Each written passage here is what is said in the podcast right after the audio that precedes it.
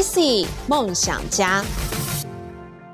Hello，大家好，我是兰轩，欢迎收看今天的 IC 梦想家。呃，在今天的话，我们要聊的话题哦，事实上呢，非常非常具有趋势性，而且呢，这件事情的话呢，随着不管你的角度是要方便，还是说你的角度呢是希望全球都能够真正的做到呢永续保护这个地球，能够呢呃低碳，然后能够近零排放，你会知道呢有关于电动车的发展。为什么？如果你有买股票的话也很重要。为什么电动车的股价啊，不管是哪一个厂牌，基本上来。讲的趋势都是往上走的哦，更不用讲说跟电动车有关的一些物联网啦、零件啦、电池啦，都非常的呃这个下下叫。原因就在于说呢，像是欧盟，欧盟的话呢，先前在欧洲议会就已经正式通过了，二零三五年，其实不是很久以后哦，十三年后哦，呃就要到呃零。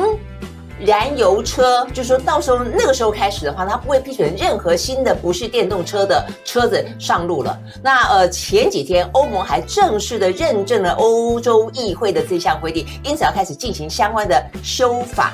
好，所以呢，等于是电动车的时代全面性的来临。那我一直很关心这个话题的原因在于说，呃，电动车，我觉得很多的一些科技产业，我们或许我们成为一个旁观者，我们只能够看趋势的发展，然后呢，成为一个消费者去用这些相关的科技的趋势的产物。但是电动车跟一些其他相关的一些呃数位科技物联网，我们可不可能成为参与者？因为在台湾来说的话呢，我们有非常棒的硬体。但当硬体如果跟一些软体可以共同结合的时候，是不是有强强相加这样的可能性呢？好，所以呢，非常非常符合呢 IC 梦想家这个梦想家的呃节目名称啊。我们今天要邀请的或者我们要聊到的话题，就是台湾的两个梦想家共同的携手啊，那就是呢，台湾也有电动车。鸿海呢，在今年底，呃，就有两款新的电动车，哦，是交车的电动车要登场了。它携手合作的对象呢，就是呢，玉龙，呃，玉电能源。所以今天很开心的邀请到的是玉电能源的总经理高秀芝到我们的现场来聊一聊。你有了电动车，你总要充电吧？你充电怎么充？你充电可以续航多久？你这个电池可不可以再便宜一点？以后电动车可不可以呃这个价格低一点？然后的话呢，你可以让它的更快速的充电等等话题。我们今天呢就要跟这个高秀芝总经理好好的聊一聊。高总，你好。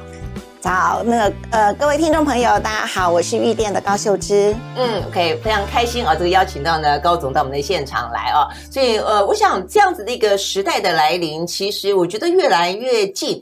其实十三年的时间呢，你觉得台湾跟得上吗？因为我们通常会讲到这个电动车，会讲到特斯拉啦，是，啊，大陆也发发展的很快，在台湾目前看起来，鸿海其实也不慢哈。对，我们其实用一个最简单的数据来看，嗯、就是在去年整个电动车的销售量跟今年销售量来做一个比较。嗯、那其实，在去年一到五月份的销售量只有两千七百台。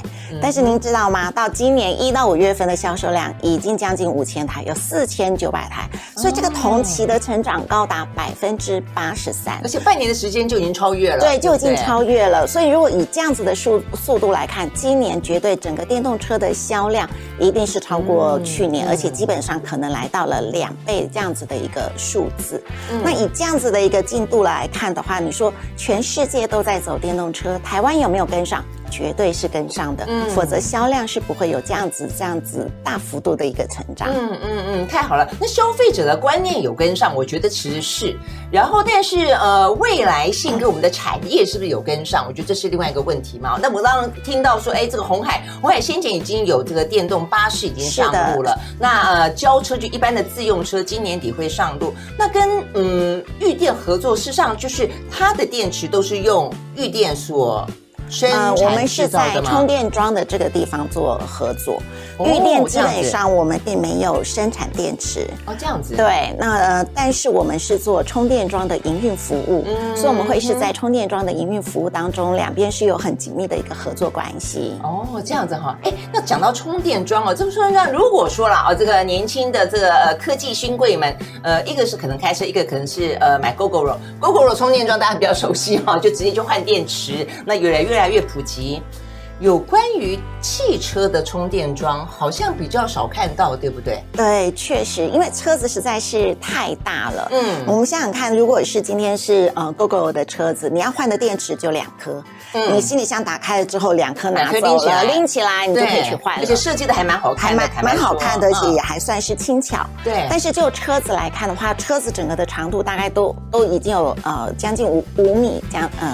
这样子的一个长度，那它整个的电池是全部铺满了在它的呃底盘。那车子的底盘不是我们一般人有所谓的行李箱打开了之后你就可以拿走的，你势必整台车必须要顶高，顶高了之后你才有机会去换这个电池。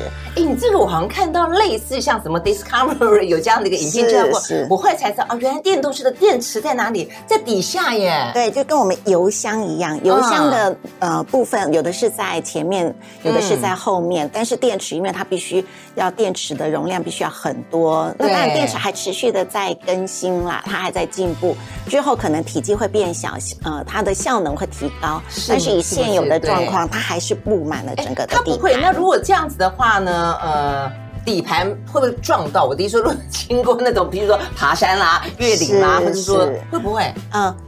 但是所有的汽车在出厂的时候都有经过交通单位这样子的一个验证，所以不管说是碰撞啦，这些安全性、防火这些全部都有做过。这个部分的话，消费者是完全可以放心的，因为他已经取得了可以正式生产的合格证，所以这些都是检验过的。所以安全性是没有问题的。但是未来的发展性，刚刚高总特别讲的，以后可能会越来越轻，越来越小，相对来说可能价格也会越来越便宜。是的，那现在的电池，就我所了解。也占电动车整个车子的造价的，就高的有四成啊，对，四成到五成这么高的一个售价，所以如何能够把电动车的售价下降，其实它的关键还是在电池。对，那电池的部分的话，我们刚刚提到电池要换会很困难，还有个原因是因为其实电池是一个一个的 cell。然后把它 package 起来的，嗯、那你一旦 package 起来了之后，你如何做串联跟并联？那每一家这个是每一个汽车厂它的 know how，他、哦、在做电动车里面的 know how 就在这里，最关键可能就是这个，关键就在这里。那三电等于就是它的关键。嗯、那你如果呃，除非这个车厂它愿意投资大量的换电站。否则的话，怎么有办法去做换电？那我们刚刚又提到了一个很重要的观念：如果电池是占车子五成左右这样子的一个成本，嗯，那意味着车厂这边它要乘以一点五倍去建制，等于这一台车它要摊提的金额大概来到了一点五倍。那所以对整个车厂来看。呃，获利性是一个很大的挑战嘛。嗯。嗯，那即使像 Gogoro 现在，它当然是销售的很好，嗯，整个业绩也做得很好。但是事实上，就我们所知道，它亏损的状况也是不小的。所以我觉得这个地方都是因为电池的成本还没办法降下来。对，所以它这样子等于是总而言之，它可能就是先做生产创新，先占那个市场的地位。是的。但是坦白讲，赚的钱真的是还是有限。对。OK，所以这就是一个。绿电能源在这个呃电动车的市场当中切入的一个机会了，是就是说今天你们没有做电池，但你们做的非常重要的是电动车的厂商没有去做的充电站的服务。是的，就像中油、台塑一样，他们有自己的油品，他卖的是油，所以他盖了中油的加油站、台塑的加油站。那我们卖的是。呃，服务性的电量，那所以我们使用的是我们的原料是来自于台电的这个电力，电，然后再透过我们的加值服务了之后提供给消费者，所以我们的角色基本上跟中油油品供应商这样的角色是相同的。概念是，哎，如果从这个角度去理解就比较好，所以代表就是说你会就像是加油可以充各个品牌的。油呃的车子的油，对，所以你们是供应所有品牌的电动车。对，但是这个部分可能就必须再深入跟您做个说明，嗯、也让呃所有的听众朋友可以了解的。嗯、就其实现在电动车有两种，呃，应该讲说是有好几种不同规格。那充电桩有分为快充跟慢充。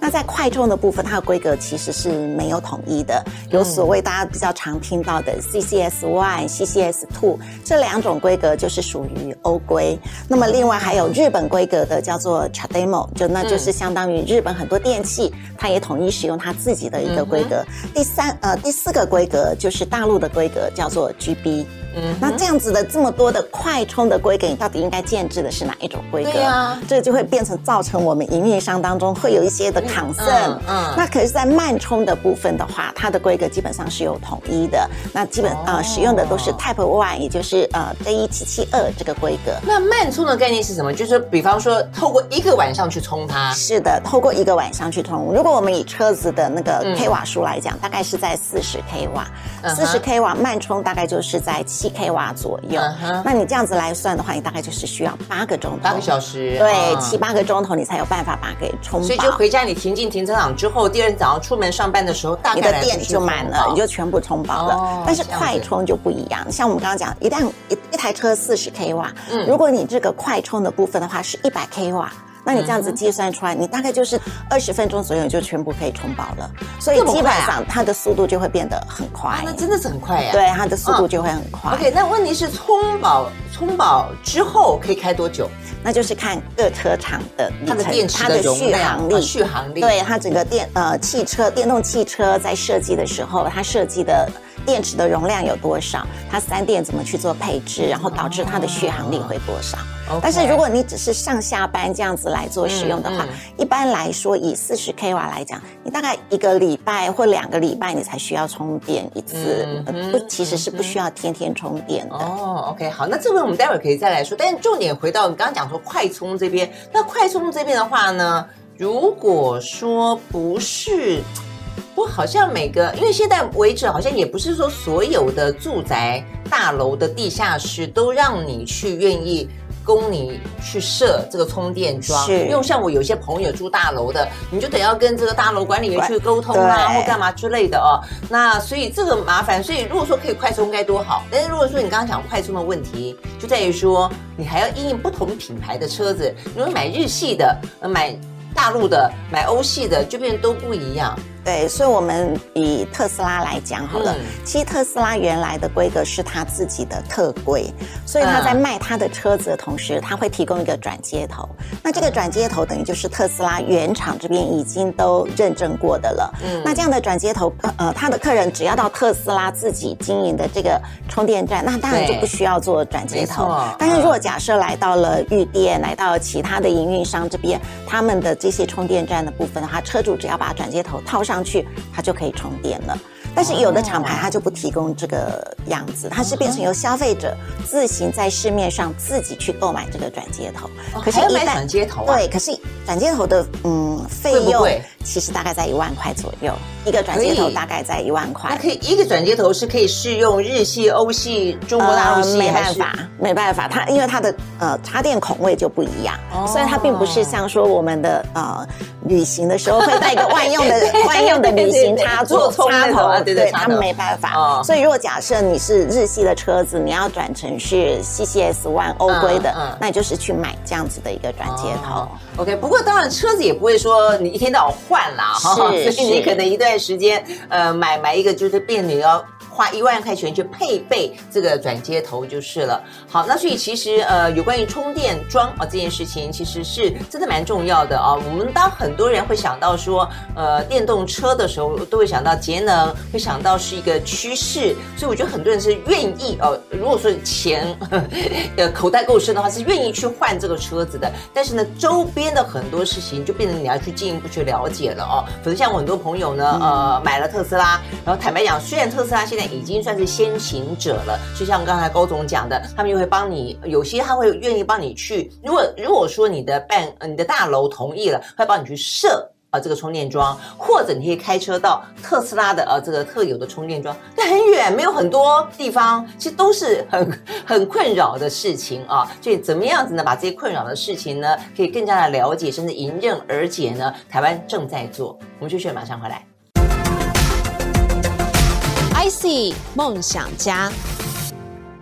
好，回到 IC 梦想家，我是兰轩啊。我们的现场邀请到的呢是玉电能源的总经理高秀芝高总啊。那我们在聊的呢就是呢，当我们理解到呢整个电动车的时代来临，不管说你梦想着呃下一辆车想要换电动车，或者是说你正在打算入手呢跟电动车有关的概念股的股票呃等等，其实呢了解到它的周边是非常非常重要的一件事情啊。否则的话呢，当你呃好不容易攒到钱买了之后，你发现啊很多问题可能并没有。想象中来的那么的简单，你住的地方，你工作的地方，能不能够停你的宝贝车？我想都是一些问题所在啊。那如果有充电桩，充电桩够不够近？呃，如果说你今天呢，呃，只是上下班开你的电动车还 OK。今天如果你想要去环岛一圈，你会心里面觉得说，哦，有点焦虑呢，这个电够不够啊？哦，其实我真的就是碰到我们现在的几个朋友有在开电动车的，这个事情就就是他的日常。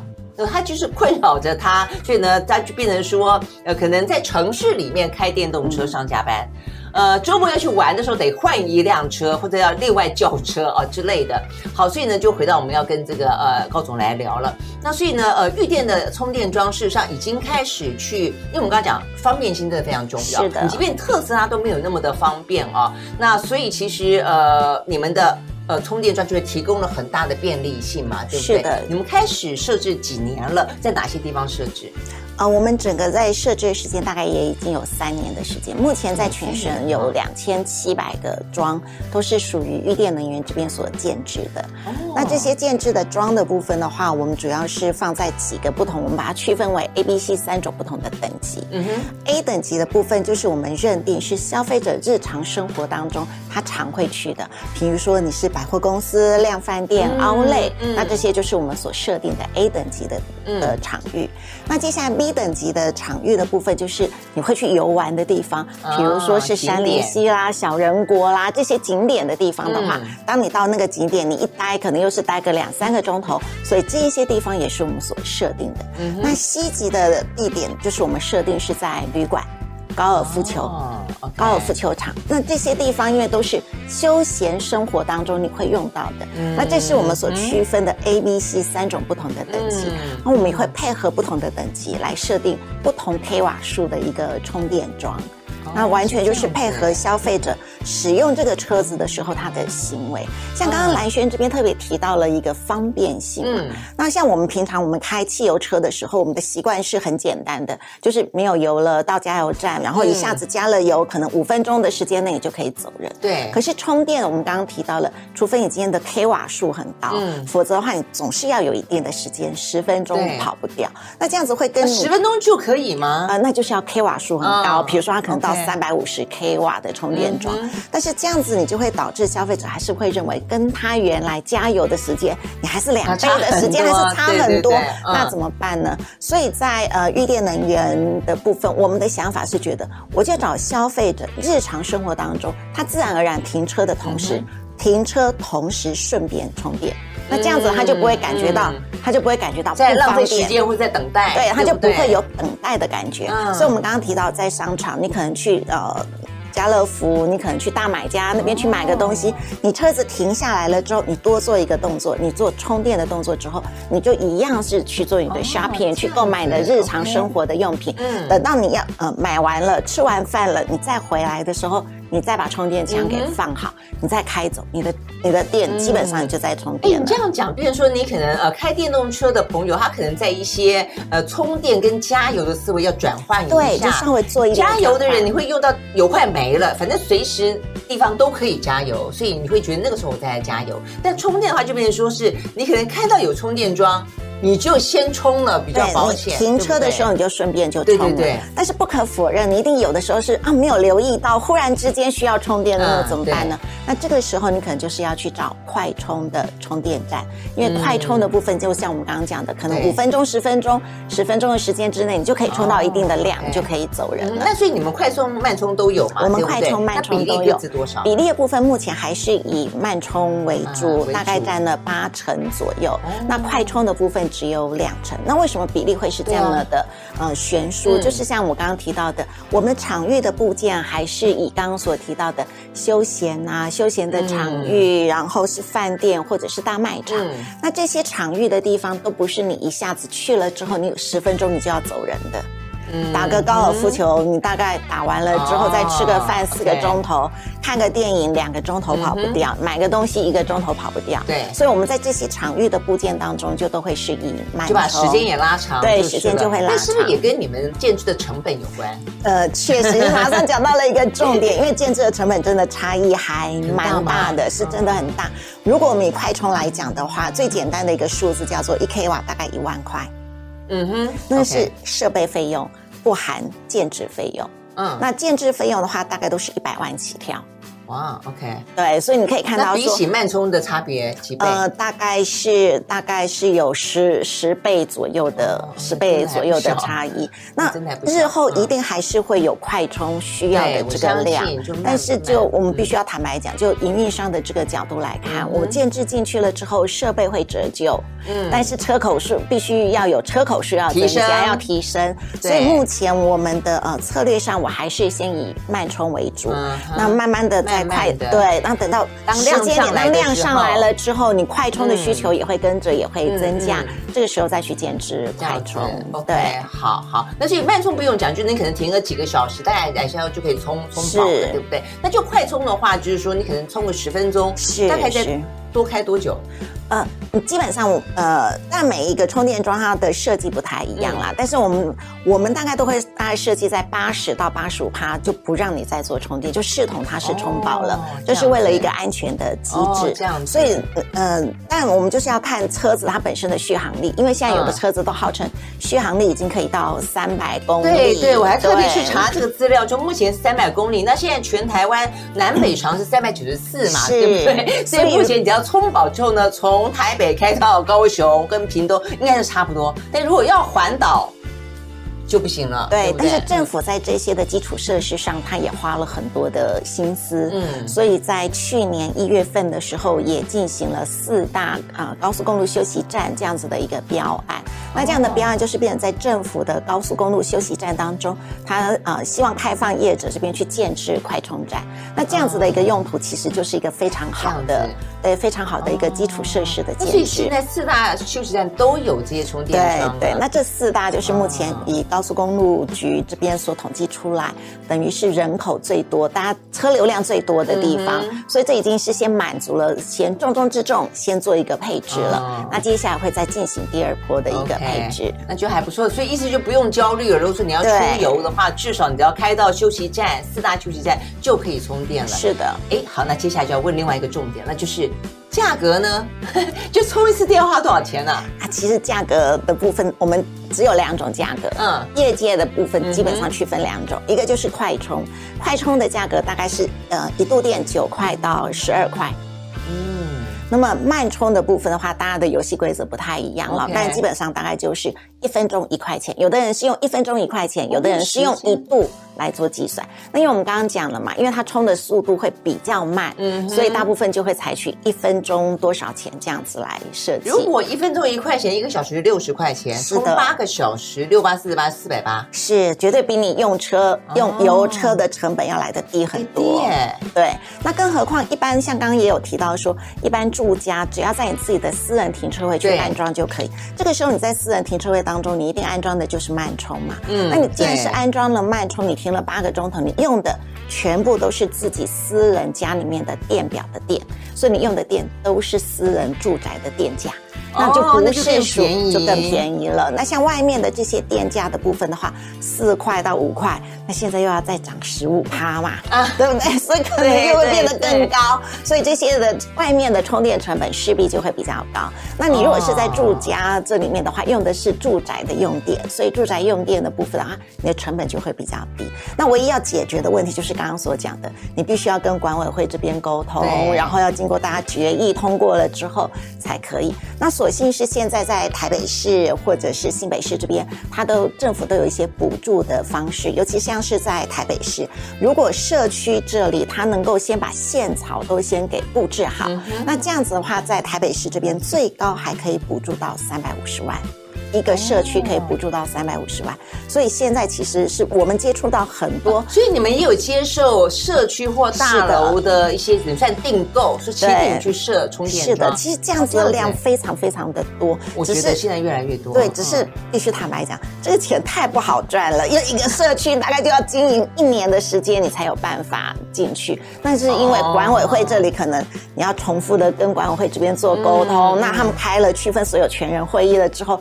可能最后的结果是不同意，可是还是有人，大家还是觉得有需要，所以你就必须要陪着他们开好几次的会议。一开始我觉得一开始比较辛苦，但是它确实是有它的。必要性啊，对啊。如果说当未来的电动车，台湾假设也要跟着欧盟的步伐，或许不会那么快，但终究有那么一天的话，因为我们对台湾来说，事实上，我觉得我们的政策也相当程度的是希望往着低碳净零排放的路上去走。呃，事实上，电动车的普及性是真的会越来越高。如果我这边还有个数字哦，现在全台湾目前的话呢是八百一十五辆，是五万辆车子嘛？我说的是汽车，汽车，嗯。所以八百多万辆的车子，如果通通换成电动车，你去可以去想象它需要的充电桩有多少。不过啦，当然它需要的耗电量也也够多。是，对。所以你刚才讲这个电的话呢，大家可能现在因为对于电价越来越有心里有感觉了，对不对？刚刚讲说快充一度电要卖你九块钱，那其他的一般的电，但是到每一度哦要四五块钱。对。呃，所以当然卖电的人他总是要赚嘛，哈。那所以因为还有很多建制成本啦，哦，所以我事实上电。的概念在台湾其实其实还蛮贵的，所以我们在讲到台湾的能源结构必须要调整的关键点也在这边，就很多的你的配套要一起走，要一起走，对不对？对。如果说你现在也希望企业能够呃通通归于返乡。然后又希望我们的电动车可以尽量的通通上路，然后你又又希望工业要能够尽量的发展发展，那台湾的经济要起飞，嗯、然后你的电又不够，然后呢电价又这么的高，然后你又觉得说哦那不能我们的呃这个神主牌呃非核家园不能够有任何的退让。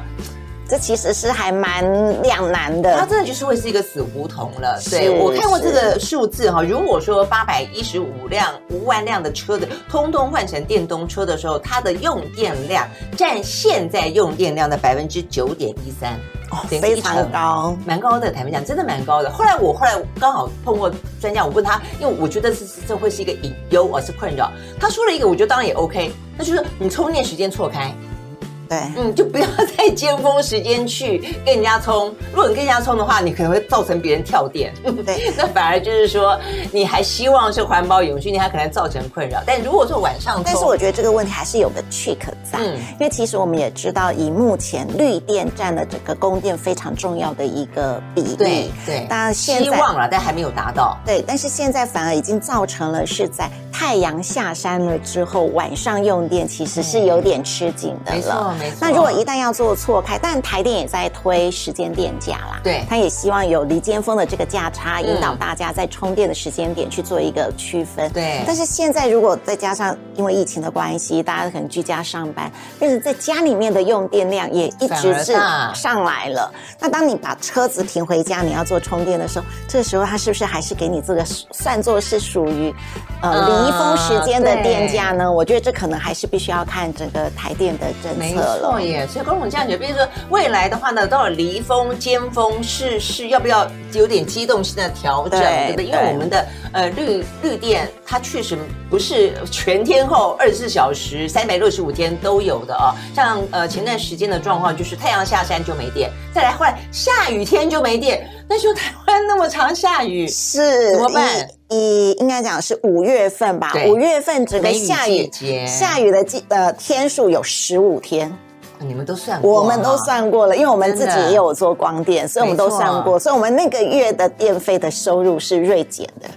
因为你只要下雨就没有了，嗯、所以一个是五月的梅梅雨季，一个是七八月份的台风季，一个是冬天北部容易下雨，是是，这些都会影响到原来在光电绿电的这个地方的一些的供电的状况了。对，对所以电动车像刚刚提到了八百多辆的油车要转换成电动车，以后到二零三五年的时候，当然是欧洲这边的话，基本上就已经没有油车了。对，但是不要忘了，就台湾的整个市场里面，很多的高端品牌都是欧美的品牌。嗯，那当新车都没有油车了，你要买油车是完全买不到了。嗯，所以你势必只能够选择电动车。嗯、那当你选择电动车，我们可能还是很很需要也呃呼吁政府单位这边在基础设施供电的这个议题上面啊，或者是今天要做调配呃离间峰的这个电价，甚至于厨电的这个议题，必须要整包整个把它想好，完成一个配套，否则其实真的要去走到近零碳排的这件事情上面的话，困难度还是非常高的。真的是，真的是这个样子啊，所以包括呢，呃，价格的问题啊，包括呢，它可能 totally 用到的这些电啊，会不会导致呢又增加了我们的用电负荷的问题？OK，我们休息再回来。IC 梦想家。好，回到 IC 梦想家，今天和现场邀请到了玉电的玉电能源的总经理啊，这高秀芝高总来聊天啊，来聊聊呢有关于电动车以及我们刚刚讲到的充电站啊。那所以这个问题真的是越来越迫切，呃，从好的方向想，越来越令人期待。是，就你会想到哇，以后可能过个十年左右，全台湾可能就都是电动车。如你所期待的啊，个就是呃低碳的近零排放的状况，可能越来越接近。但是呢，如果要迎接这样的一个时代的话，你真的回过头去，又要再讲到超前部署这四个字了 哦。很多事情真的就要超前部署哦，因为就是第一个充电桩的呃普遍性哦跟方便性，再就是说它必须要能够呢价格如果能够荡下来当然最好，价格荡下来就跟台湾的电价格跟我们的那边结构有关。你是用很贵的电吗？或者你是用很不稳定的电吗？那这部分都会影响到你的价格跟你的呃这个使用度。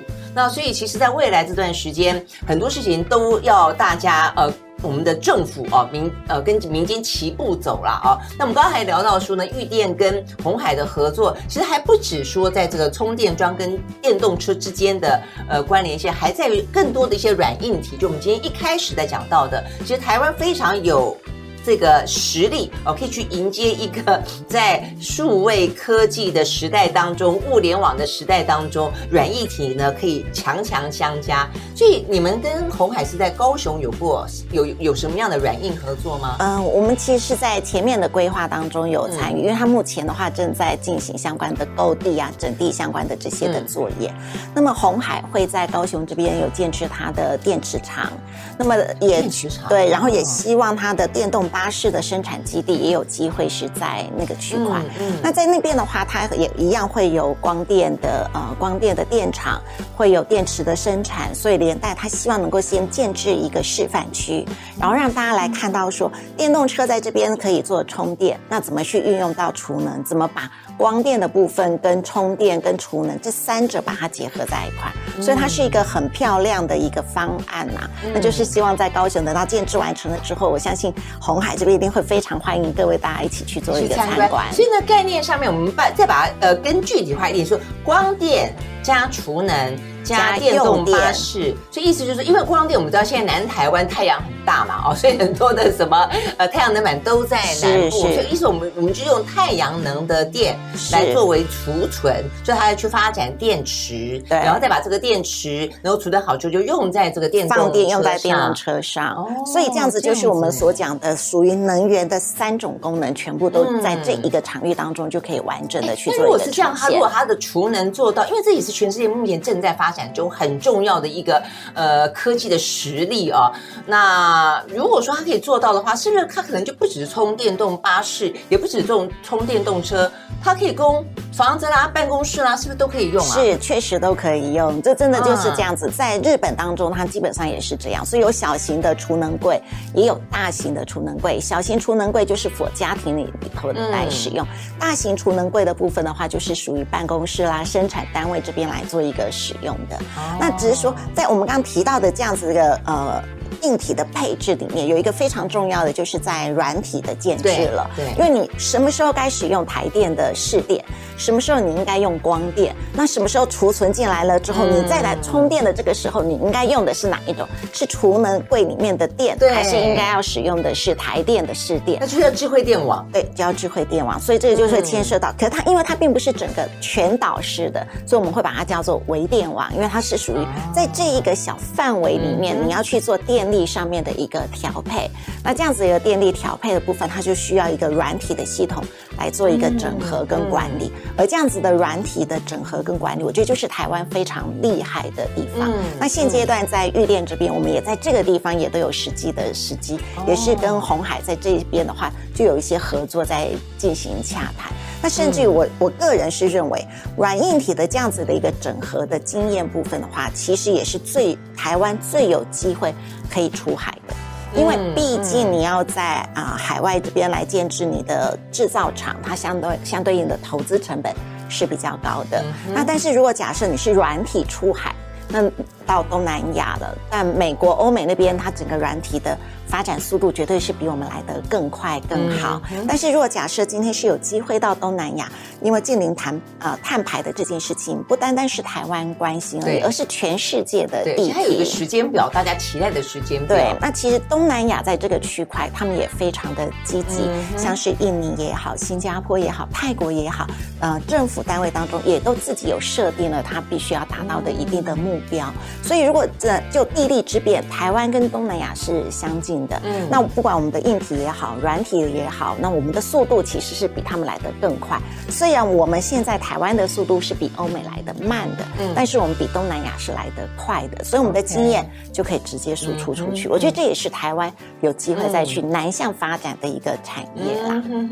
所以说这个的呃输出是一个微电网的微电网的设置概念，包含软就是软硬体的整合这样子的一个概念部分的话，我们其实是可以输出出去的。那这个这个真的是台湾的强强的相加哦，所以我觉得就是说，就红海的基础跟这个呃玉玉龙啊玉电的基础，所以共同来实验。那现在这个呃微电网在高雄已经开始 run 了吗？呃，还没有，在高雄是还没有 run，因为它的基地才在建制当中而已。哦，这样子。但是我们这一次在北部台北市这边的话，嗯、我们不是有智慧城市展吗？嗯，智慧城市展里面，红海这边提供了两部电动巴士来接送那个参访的人员。那在这个地方，呃，电动巴士这里要充电，使用的就是微电网。的这个系统，用预电的充电的呃硬体，那么也用我们的软体，也做了一个 demo，然后来看整个在微电网当中到底可行或不可行。所以这其实在台北三四月份的呃智慧城市展当中有实际展出，然后也实际 work 了。嗯嗯，这蛮重要的，因为记不记得先前我们大跳电的时候也才讲到说呢，台湾的智慧电网就没有连接，就不够智慧，所以你这边当的话，你别的电也送不过来，所以呢就只好让南部的朋友呢，就那个时候几一两天，对不对？我记得好长的时间了。幸好不是那么热的时候，否则如果你想说万万一七八月来个这个状况，真的就很糟糕。但如果说每一个微电网它都可以呃经过实验之后，它就是真的知道它的机转如何，对对对。到时候几个微电网串联在一起，就就真的是你更觉得智慧电网，然后整个就范围就很大。没错。那刚刚提到，而且太阳下山的问题也可以，我相信你们会去计算嘛，对不对？因为刚刚讲到说是太阳能光电。是在这个整个的实验区当中最重要的一个来源。那实际上这几天在讲到说啊没电了，就是在讲到太阳下山。所以你们要怎么去克服太阳下山跟下雨没太阳的问题？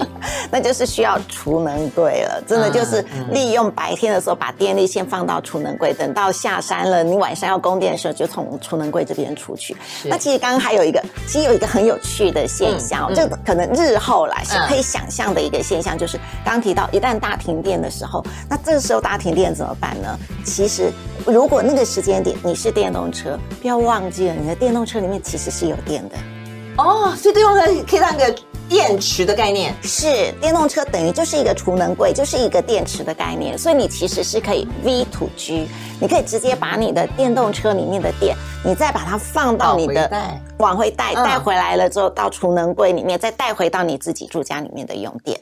那所以其实这个 V to G 的概念，V to Home，那这个是非常可行的。啊，事实上，在日本当中，呃，Panasonic 它有做了一个社区，通通都是这样子的一个，完全是近零碳排的这个概念的社区，它就把这些全部整合在一块了。那目前在台湾是还没有，还没有的主要的原因是，呃，这牵涉到在台湾的这些进口车有没有这样子的一个功能。其实有些车子必须坦白讲，V to G 要有 V to G 的功能的话，车价会比较高一点点。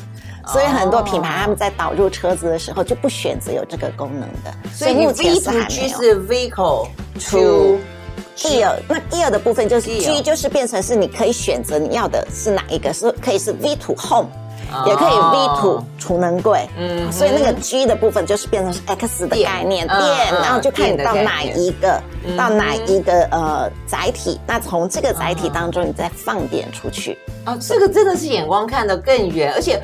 储能真的是现在必须要发展中的一个概念，因为当你需要那么多的绿能的时候，绿能又那么不稳定的时候，你没有把它储存下来再去用，是是不可能让它成为一个稳定的供电来源的。所以呢，如果当储能可以这样子走到那一步，就是说你可以先把电储进电动车，让它去跑，那必要的时候呢，停电的时候呢，电动车还可以回馈给你。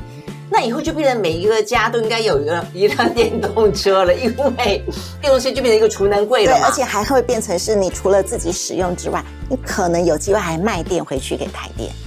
哦，其实在，在呃，我就一直很想在我们家顶楼搞个那个太阳能板，所以以后我得要买一个电动车来储我呃电动能电呃太阳能板里面所 攒攒下来的电，是这个，或者是市电。市电储能下来，如果一旦时间电价出来了之后，你其实一定消费者一定会是利用呃离峰离峰电价比较便宜的时间你来充电嘛。对，如果你今天不是急着没电的话，你一定是会这样子做。那当你储下来了之后，如果一旦是他买电台电缺电，他要来买电的时候，它的价钱都会是比较高的。那比较高的情况之下，其实是有机会卖给他的。那事实上，在德国这边，奥迪它就是采取这个模式。我们必须坦白讲，嗯，汽车品牌，当你油车跟电动车，其实在整个维修的成本上面，电动车的维修成本低很多，油车的成本是比较高的嘛，维修成本是比较高的。那这样汽车品牌要赚什么？嗯，对，我们都知道，只赚一次新车的费用，其实新车销售大体上是不太赚钱的。嗯、现在以油车业界来看的话，大部分赚的是在配备，配备 然后卖的是呃赚的是在售后服务的部分。嗯、但是，一旦是换成油车，已经已经没有什么五油三水的这些东西了。那这个时候，他要做的是什么？所以，奥迪他尝试了一个新的模式，他尝试的模式就是变成他让他的电动车的车主签一个 agreement。那这个 agreement 就是说，一旦啊、呃，德国这边缺电，我号召你们，你们来卖这个电出来的话，那我就提供给你什么样子的优惠？那你必须要，你必须要有签这个 agreement，那你必须要我叫你过来，你就要过来，他就来赚德国的这个买电的这个电价的差价。这样子啊，对，所以真的是一个很聪明的一个做法。那这样子的业务模式、商业模式，是我们在油车当中完全不会想到的。嗯嗯，所以以后电动车的广告可能不只是卖你一个什么驾车的快感啦、安全性、便利性，就是你买了辆电动车，所以买了一个储油呃储电槽回家的概念了，对不对？是你自己拥有一个发电的电库，对，而且你的电动车有机会会变成是你的生财工具。嗯，还可以呢，倒卖回去。是的，对，当全市大停电的这一天，可能未来就不会到来了，都会呢无时无刻绽放光明。这个真的很有趣哦，所以我才你这样讲更解释了说，为什么我最近看到马斯克啊有一个新闻，他已经为了他的这个电池啊，他不只是呃卖电动车，他也要去发展他的电池跟储能的设备，他要去看，他要挖矿。因为电池呢，呃，它需要很多什么锂呀，什么各式各样的矿啊，所以呢，他为了这个钱，他去买下矿山。所以你就会知道说呢，这个框架的概念就是金山的概念，对，真的就是商机在里面，对，对不对？对，嗯，OK，好，所以呢，真的这个趋势啊，目前正在我们的眼前。而这个趋势的当中呢，不管就商机来说，就发展性来说，在台湾其实拥有相当程度的机会啊。所以呢，目前真的是看起来很精彩。所以我们今天非常谢谢玉电能源的总经理在我们的现场来，希望玉电能源加红海呢强强相加，一起棒。嗯，谢谢，谢谢，拜拜，拜拜。IC 梦想家由红海集团赞助播出。